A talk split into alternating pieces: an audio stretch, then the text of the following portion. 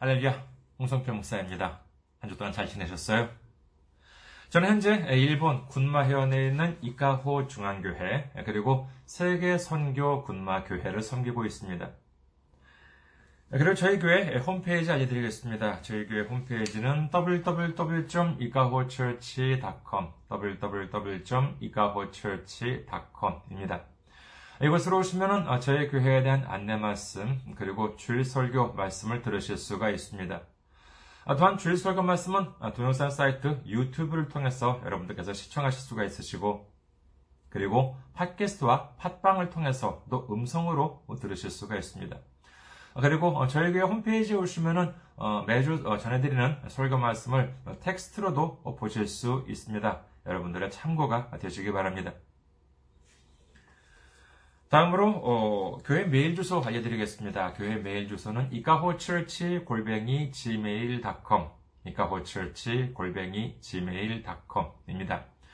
이곳으로 메일을 보내주시면은 어, 제가 언제든지 직접 받아볼 수가 있습니다.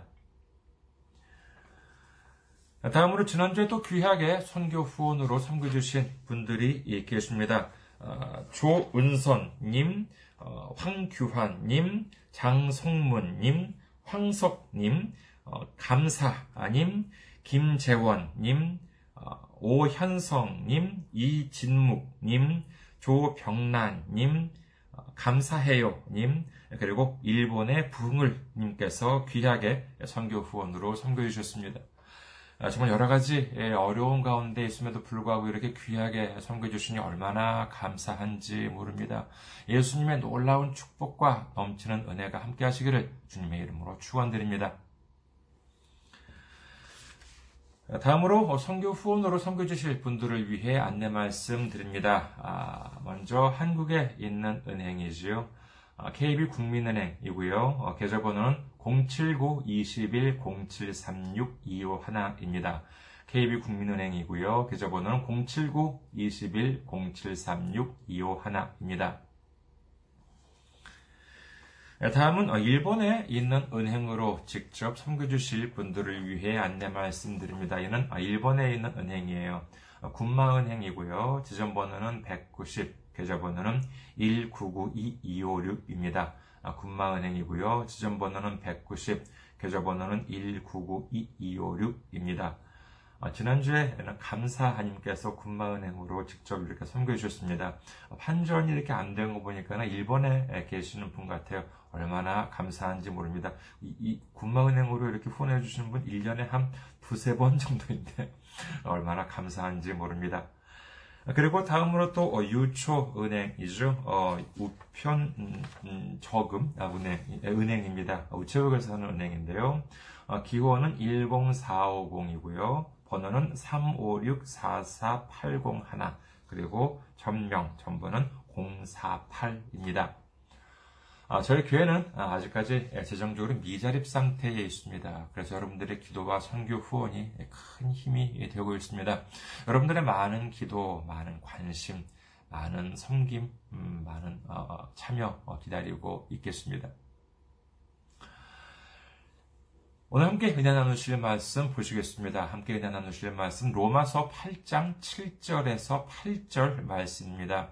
로마서 8장 7절에서 8절 말씀 봉독해 드리겠습니다. 육신의 생각은 하나님과 원수가 되나니 이는 하나님의 법에 굴복하지 아니할 뿐 아니라 할 수도 없음이라. 육신에 있는 자들은 하나님을 기쁘시게 할 수 없느니라. 아멘. 할렐루야. 어, 주님을 사랑하시면 아멘 하시기 바랍니다. 아멘. 오늘 저는 여러분과 함께 로마서 강의 60번째 시간으로서 하나님을 기쁘시게 하는 자라는 제목으로 은혜를 나누고자 합니다. 아, 지난 주일은 추수감사 예배로 들어졌습니다. 네, 그래서 지금까지 해오던 로마서 강해를 잠시 쉬고 아, 다른 구절로 말씀을 준비할까 했습니다만은 아, 오늘 전할 차례인 로마서 구절을 보니까는요, 이 또한 추수 감사절, 특히나 이 코로나 사태로 어, 인해서 어, 지난해에 이어서 올해까지도 이렇게 많이 힘든 과정을 지나고 있는 와중에 예, 그와 같은 와중의 추수감사절이라고 하는 뜻에 맞는 내용이라고 여겨졌기 때문에 예, 이번도 뭐 계속해서 로마서로 말씀을 전해 드리려고 합니다. 예, 지난주에는, 지난주에는 육의 사람과 그리고 영의 사람에 대해서 살펴보았습니다. 아, 이 둘은 어떤 아, 사람들이었습니까? 아, 육의 사람과 영의 사람. 지난주에 살펴보았던 것처럼 육의 사람은 애굽을 의지하고 그리고 어, 세상 방식을 의지하는 사람들이었고 반면에 영의 사람은 하나님을 의지해서 젖과 꿀이 흐르는 가나안 땅을 차지하는 사람들이라고 말씀을 드렸습니다. 가끔 영의 사람이라고 하면은 이를 좀 오해하는 분들도 계시지 않나 합니다. 아, 무슨 기도를 해서 뭐 응답을 받았다거나, 아니 뭐 응답을 받는 건 이건 뭐 중요합니다. 아, 그런데 여기서 조금 더 나아가서 뭐, 뭐 꿈이나 뭐 환상 속에서 하나님이나 예수님을 만났는데 그때 아 이러이러한 말씀을 내가 들었으니까 그 말씀을 당신들도 믿으라는 거예요. 자기는 하나님이나 예수님으로부터 직접 말씀을 받아서 여러분께 전하는 사람들, 뭐 전한다라고 하는 사람들, 그런 사람들 여러분 주변에서 혹시 보신 적 있으십니까? 나는 하나님과 예수, 하나님이나 예수님과 직접 말씀을 받아가지고 아, 전한다라고 하는 이와 같은 사람들. 저는 종종 본 적이 있습니다. 한국에서 종종 본 적이 있는데 자, 만약에 자, 이런 걸 한번 생각을 해보시기 바랍니다. 제가요, 제가 어느 날 문득, 어, 기도를 하기 위해서 잠시 산에 올라갔다 오겠다. 이렇게 이제 말씀을 제가 드려요. 아, 한두 달 정도, 그래서, 그리고 한 한두 달 정도, 어, 안 보일 겁니다. 이렇게 해가지고 이제, 이렇게 이제 메일도 안 보내드리고 동영상 설득 오든지 뭐 음성도 안 하고, 한두 달, 한두 달 정도 이제 잠적을 했다가, 아, 나타났습니다. 근데 나타날 때, 예, 책을 한 권, 책을 한 권 딱 가지고 나타났어요. 아, 이거 뭐 성경이지만 뭐 예를 들어서요. 그런데 성, 책을 딱 하나 아, 가지고 나, 어, 나타났습니다. 한두 달 만에. 예, 그러면서 하는 말이 제가 산에서 기도하는 중에 가브리엘 천사가 나타나서 하나님의 말씀을 나한테 전하더라는 것입니다. 그 말씀은 하나님의 말씀이요. 장차 일어날 일에 대한 예언과 경고다. 이렇게 제가 말을 합니다. 그리고 그 내용은 성경에는 없다고 해요. 지금 우리가 가지고 있는 성경은 2000년 전에 기록된 것이지만은 내가 지금 하나님한테서 받아서 기록한 이 책, 이 책은 바로 지금 이 시대에 하나님께서 하신 말씀이다. 이렇게 말을 합니다. 그래서 우리는 이 책에 기록된 말씀, 가브리엘 전사를 통해서 홍 목사에게 전해준 하나님의 말씀을 믿어야 한다. 이렇게 여러분께 말씀을 합니다. 그러면 여러분께서는 어떻게 생각하시겠습니까? 제 말을 믿으시겠습니까? 아니면 안 믿으시겠습니까? 어, 실제 교회에서 지난 주일날 예배 시간 때 여쭤보니까는요, 어떤 분은 아, 믿는다, 아, 믿어야죠, 라고 하시는 분도 있고, 어떤 분은 아, 안 믿는다라고 하는 분도 계시고, 또 어떤 분은 좀 생각해 보겠다라고 하시는 그런 분들도 계셨습니다. 아, 자, 뭐 여러분들 이렇게 동영상이든지 음성을로 제 말씀을 듣고 계신 분들 중에서도 어떤 분들은 제 말씀을 믿, 믿어야 믿는다라고 이제 예, 믿어야지라고 이제 이렇게 말씀하시는 분들도 계실 수 있겠지만 또 어떤 분들은 안 믿는 분들도 어, 계시겠지요. 사실 이렇게 제가 말씀을 드리는데 제 말을 안 믿겠다라고 말씀을 하신다면은 인간적으로는 조금 서운할지도 모릅니다. 자, 그러면 이럴 때는 어떻게 해야 할까요? 아, 홍 목사님은 영의 사람이니까 하나님께서 홍 목사님한테 말씀을 전하셨다면은 아, 믿어야지. 그러시겠습니까? 뭐 그렇게 말씀을 해 주신다면은 인간적으로는 기쁠지는 모르지만은 성경적으로는 문제가 있습니다. 그것도 보통 심각한 문제가 아닙니다. 성경에는 뭐라고 기록되어 있습니까?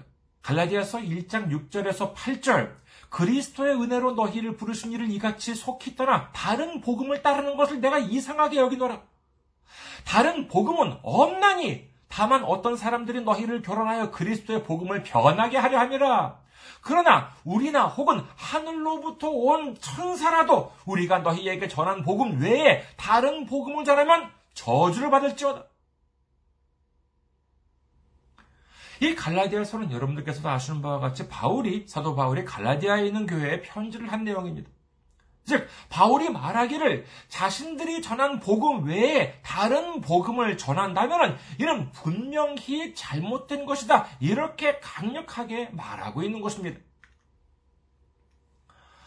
제가 앞서 말씀드린 것처럼 어디서 기도를 하는 가운데 하나님이나 뭐 천사나 예수님 같은 사람이 나타나서 우리가 가지고 있는 이 성경과 다른 새로운 말씀을 전했다라고 해서 그것을 믿어야 한다는 말. 이것이 참으로 황당하게 예, 들릴지는 모르겠습니다만, 이른바 신흥 종교 집단에 보면은요, 다들 그래요. 거기 교주가 그런 체험을 했다는 말, 사실 좀 흔히 쓰는 수법, 더 나아가서 조금 진부한 그와 같은 수법인 것입니다. 하지만 그런 게 영의 사람이 아니에요. 그런 속임수에 넘어가지 말아야 하는데, 그러면은 그런 속임수에 넘어가지 않으려면 어떻게 해야 하느냐? 무엇보다도 이 성경 말씀을 알아야 하는 것입니다. 고린도 후서 11장 14절에서 15절. 이것은 이상한 일이 아니니라 사탄도 자기를 광명의 천사로 가장하나니 그러므로 사탄의 일꾼들도 자기를 의의 일꾼으로 가장하는 것이 또한 대단한 일이 아니니라 그들의 마지막은 그 행위대로 되리라. 아무리 휘황찬란한 가운데 그와 같은 휘황찬란한 빛 가운데서 나타난 천사라 하더라도 우리가 가진 성경 말씀과 다른 것을 전한다고 한다면 이는 마귀 짓입니다. 하나님의 말씀을 변하게 하고 우리를 교란시키려는 사탄의 짓이기 때문에 이는 반대하게 예수의 이름으로 물리치는 여러분 되시기를 주님의 이름으로 축원합니다. 그리고 또 교회에 보면은요. 내가 하나님으로부터 응답을 받았다, 말씀을 받았다 하면서 아, 이것은 이렇게 해야 된다, 저것은 저렇게 해야 한다 이렇게 말하면서 혼란스럽게 하는 경우도 드물지 않게 있습니다. 하지만 이것도 또한 영의 사람이 아니라 오히려 악한 영으로부터 장애를 받고 있는 경우라라고 할 수 있겠습니다. 여러분, 성경이 몇천 년 전에 적힌 책이다라고 해서 옛날 이야기입니까? 21세기를 사는 우리와는 아무런 상관이 없는 책입니까? 아니에요. 그렇지가 않습니다. 디모데 후서 3장 16절에서 17절 모든 성경은 하나님의 감동으로 된 것으로 교훈과 책망과 바르게 함과 의로 교육하기에 유익하니 이는 하나님의 사람으로 온전하게 하며 모든 선한 일을 행한 능력을 갖추게 하려 함이라. 성경은요, 직접적으로는 사람의 손에 의해서 적힌 글입니다만은 이는 모두 하나님의 감동으로 적힌 것이기 때문에 우리는 구약 39권, 신약 27권, 총 66권을 모두 하나님의 말씀으로 받아들이신 여러분 되시기를 주님의 이름으로 축원합니다. 그리고 또 성경은 말, 아, 기록합니다. 히브리서 13장 8절 예수 그리스도는 어제나 오늘이나 영원토록 동일하시니라. 사람은요, 사람은 뭐 어제 한 말과 아, 오늘 한 말이 다를 수 있습니다. 어제는 A가 옳은 줄 알았는데 가만히 생각을 해보니까는 오늘은 아무래도 B가 옳은 것 같다. 이런 경우 뭐 많이 있지요. 하지만 하나님은 그렇지 않습니다. 2000년 전, 200년 전, 아니 2000년 전이라 하더라도 하나님께서 말씀하신 것은 그 당시 옳았던 것은 지금도 옳고 그 당시 옳지 않았던 것은 지금도 여전히 옳지 않은 것입니다. 그렇기 때문에 우리는 이 성경을 통해서 하나님 말씀을 언제나 들을 수 있고, 이 성경만으로 하나님을 알 수 있으며, 이 성경에 의해서 구원에 이른다라고 하는 사실을 믿으시기를 주님의 이름으로 축원합니다. 자, 그렇다면 진정한 영의 사람이란 어떤 사람이겠습니까?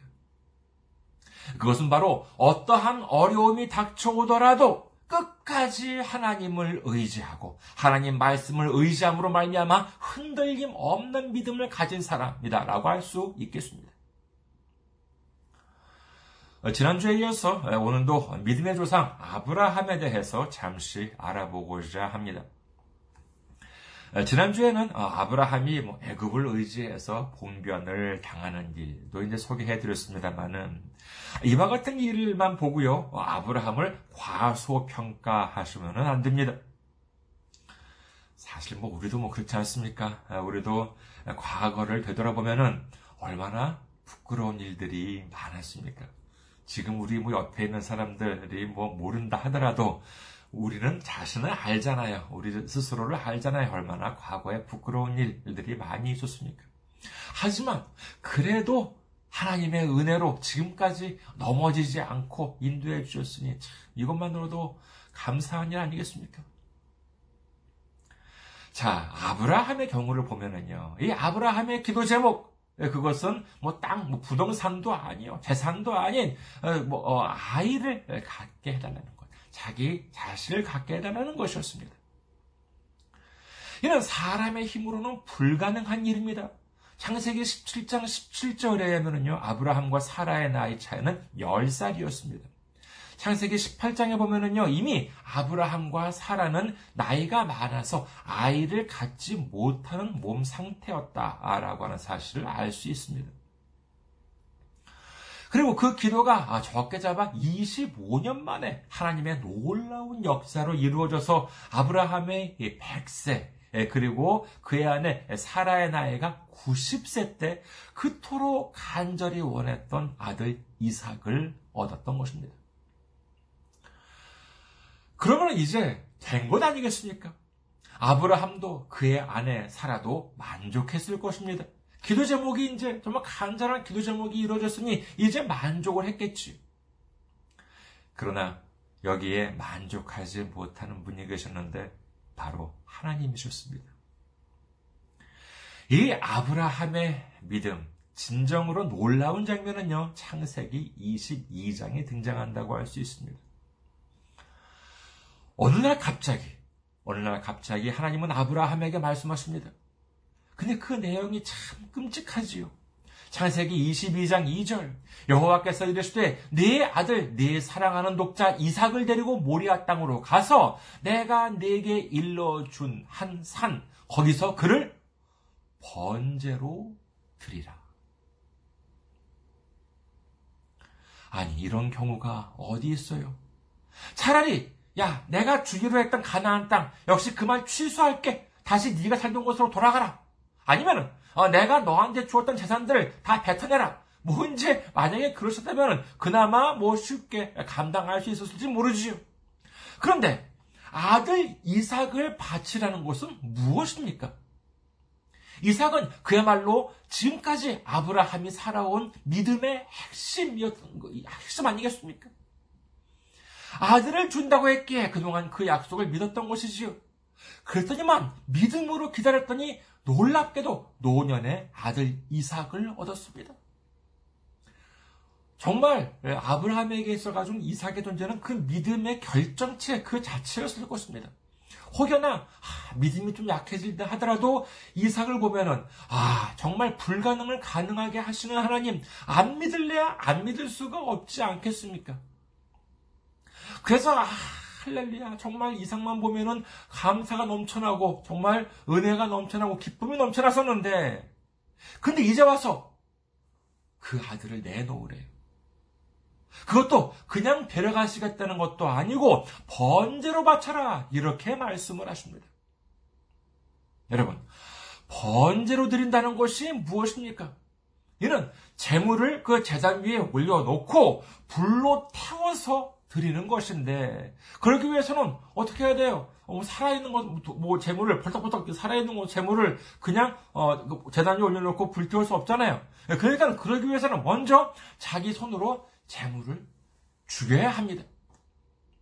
그렇다면 이삭을 번제로 바치라는 것은 뭐냐 하면은 그 아끼는 아들을 자기 손으로 죽여서 그리고 불로 태워서 바쳐라 라고 하는 말씀인 것입니다. 참 기가 막혀도 이렇게 기가 막힌 말씀이 어디 있겠습니까? 이와 같은 내용이 기록되어 있는, 이와 같은 말씀이 기록되어 있는 이 창세기 22장 2절. 아들을 번제로 바치라 라고 하는 말씀의 다음 구절은 어떤 내용이 들어가면 어울릴까? 부족한 저 제모를 좀 생각을 해봤습니다. 이렇게 정말 기가 막힌, 기가 찬, 정말 그 어, 어이가 없는 하나님의 명령, 이 명령을 들었다면 나라면은, 저라면은 어떠한 어, 생각이 들었을까? 어떠한 구절 여기다 넣을까? 한번 생각해 봤습니다. 어떤 이런 내용 어떨까요? 이에 아브라함이 소리를 높여 부르짖으며 밤새도록 통곡하며 여호와를 원망하더라. 이런 구절 어떻습니까? 너무 심해요? 아니에요. 이런 말씀이 와도 대단히 자연스럽지 않습니까? 그런데 놀랍게도 성경은 아브라함이 이런 말을 했다는 구절이 어디에도 없습니다.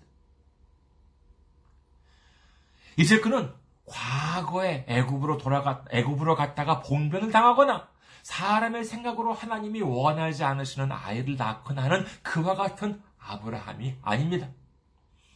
하나님의 이와 같은 끔찍한 명령을 듣고도 아브라함은 불평 불만을 하는 것이 아니라 묵묵히 순종을 하는 모습을 우리는 볼 수 있는 것입니다.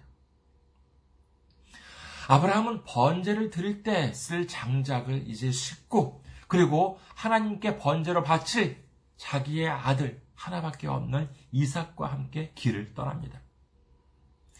어느 정도 가는 거리냐? 한 한두 시간쯤 가는 거리가 아니에요. 창세기 22장 4절에 의하면요. 사흘길을 걸어 하나님께서 지정해 주시는 곳에 갔다. 이렇게 기록을 합니다. 사흘 동안 갔다는 것이에요. 근데 놀라운 것, 그동안에 마음이 변하지 않았다는 것입니다. 그리고 거기에 도착해서 이제 이삭을 결박을 하고 그 다음에 칼을 들고 그 아들을 이제 잡으려고 합니다. 그러자 하나님의 사자 곧 하나님의 말씀이 들려옵니다. 창세기 22장 11절 여호와의 사자가 하늘에서부터 그를 불러 이르시되 아브라함아 아브라함아 하시는지라 아브라함이 이르되 내가 여기 있나이다 하매 이 구절 보면은 어떻습니까? 자, 이 구절에서 어, 흥미로운 부분이 있습니다. 뭐냐면은요. 어, 일단 먼저 말씀드리기 전에 어떤 부분이라고 생각하십니까? 이 창세기 22장 11절의 내용 어, 좀 어, 다른 음, 성경 부분보다 좀 특별한 어, 그런 것이 느껴지지 않습니까? 어느 부분이 특별하다고 생각되십니까? 다시 한번 읽어드릴게요. 창세기 22장 11절 여호와의 사자가 하늘에서부터 그를 불러 이르시되 아브라함아 아브라함아 하시는지라 아브라함이 이르되 내가 여기 있나이다 하매 자 여기서 보시면은요 하나님의 사자 곧 하나님께서 아브라함의 이름을 두 번이나 부르셨죠. 사실 성경을 이렇게 보면은요, 예, 하나님이 이렇게 그 이름을 하나님께서 이름을 여호와 하나님께서 이름을 이렇게 두 한 번이 아닌 두 번이나 부르시는 경우 그리 흔치 않습니다. 구약에서 보면은요, 자, 이 부분 말고, 어, 창세기 46장 2절에서 야고바, 야고바라고 야곱을 두 번 부르시고, 출애굽기 3장 4절에서는 모세야, 모세야 하고 모세를 두 번 부르시고, 그리고 사무엘상 3장 10절에서는 사무엘아, 사무엘아 이렇게 사무엘을 두 번 부르셨어요. 그러니까는 어, 총네 번이 나오는 것이죠. 두 번 부르신 경우는 뭐몇 번이냐? 맨 처음이 이 창세기 22장 11절에서 아브라함아 아브라함아. 둘째로는 창세기 46장 2절에서 야고바 야고바. 세 번째로는 출애굽기 3장 4절에서 모세야 모세야. 아, 네 번째로는 사무엘상 3장 10절에서 사무엘아 사무엘아 라고 이제 이렇게 딱 구약에서는 이렇게 네 번이 나온다고 합니다. 참고로 신약에서는요, 누가, 예수, 신약에서는 예수님께서 이제 이름을 부르시는데, 두 번 부르시는 경우가 몇 번이냐? 세 번 나온다고 합니다. 누가 복음 10장 41절 에서 보면 마르다를 두 번 부르셨고요. 누가 복음 22장 31절에서는 시몬을 두 번 부르셨고, 시몬아, 시몬아. 그리고 사도행전 9장 4절에서는 사울이라고 했던 바울을 사울아, 사울아 라고 이제 이렇게 두 번 부르신 장면이 등장하는데, 이는 예수님께서 부르신 장면입니다. 자, 이렇게 보면은요, 총 7개 장면에서 이름을 두 번 부르시는데, 이 중에서 본다면은요, 아무래도 이 아브라함을 두 번 부르셨을 때가 가장 다급함이 느껴진다라고 하겠지요. 그렇잖아요. 지금 막 이삭을 죽이려고 칼을 들었던 순간에 이를 만류하기 위해서 부르신 것이기 때문이지요. 마음 같아서는 막 두 번이 아니라 아, 서너 번 그것도 아주 빠르게 막 큰 소리로 말씀만 아, 말씀할 수도 있지 않았을까라고 하는 생각이 듭니다. 지금 막 이삭을 죽이려고 어, 하는 아브라함을 제지하시고 하나님께서는 말씀하십니다. 창세기 22장 12절 사자가 이르시되 그 아이에게 내 손을 대지 말라. 그에게 아무 일도 하지 말라. 내가 내 아들 내 독자까지도 내게 아끼지 아니하였으니 내가 이제야 네가 하나님을 경외하는 줄 아노라. 그리고 창세기 22장 16절에서 18절에서 말씀을 이어가십니다. 창세기 22장 16절에서 18절. 이르시되 여호와께서 이르시기를 내가 나를 가리켜 맹세하노니 네가 이같이 행하여 네 아들 네 독자까지도 독자도 아끼지 아니하였은즉 내가 네게 큰 복을 주고 네 씨가 크게 번성하여 하늘의 별과 같고 바다의 모래와 같게 하리니 네 씨가 그 대적의 소문을 차지하리라. 또 네 씨로 말미암아 천하 만민이 복을 받으리니 이는 네가 나의 말을 준행할 수면이라 하셨다 하니라 저는 이 성경 말씀을 보면은요, 성경을 통틀어서 하나님이 이처럼 흥분하시면서 기뻐하시는 장면은 없지 않을까라고 하는 생각이 듭니다.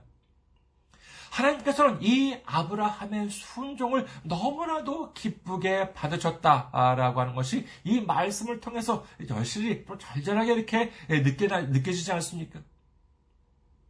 이로 인해서 아브라함은 진정으로 믿음의 조상으로서 놀라운 축복을 받게 됩니다. 자, 그리고 또 하나.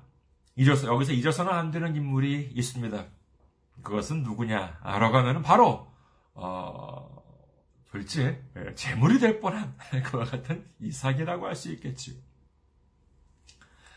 여러분께서 생각을 하시기에 이 당시 예, 정말 제물로 자칫가다 잘못하면은 이 제물로 바쳐질지도 어, 바쳐질지도 몰랐던 이와 같은 이삭의 그 당시의 나이 한 몇 살 정도로 여러분께서는 생각을 하십니까? 우리는 언젠가부터 이 그를 어린 아이, 어린 소년 정도로 이렇게 생각하는 경향이 있지 않을까 합니다. 어, 성경에는 구체적인 그 당시에 이삭이 몇 살이었다. 이제 이렇게 적혀 있지 않습니다만은 왜 우리가 그러면은 그때 당시에 이삭을 어린아이로 생각을 하느냐? 그것은 지금 재단에서 결박을 당한 채 죽임을 당하려는 그 순간에도 아무런 저항을 하지 않았기 때문에 아마도 그는 저항을 하려고 해도 할 수 없는 정도의 어린 아이였지 않았을까? 아마 그렇게 진작하기 때문이 아닐까 합니다. 물론 앞서 말씀드린 것처럼 그의 나이에 대해서 정확하게 기록이 안 되어 있기 때문에 그럴 가능성을 완전히 배제할 수는 없겠습니다만은 일부 신학자들은요 어, 그 당시 그의 나이에 대해서 흥미로운 추측을 합니다. 창세기 22장에 이와 같은 기록이 있고 그리고 어, 그, 어, 모리아산, 모리아 땅에 있어가지고 그런 정말 자칫하면은 이삭을 번제로 바칠 수도 있는 그와 같은 기록이 있고 그리고 바로 그 다음 장인 23장 1절에 보면은요, 아브라함의 아내이자 이삭의 어머니인 사라가 127세로 세상을 떠났다라고 기록을 합니다.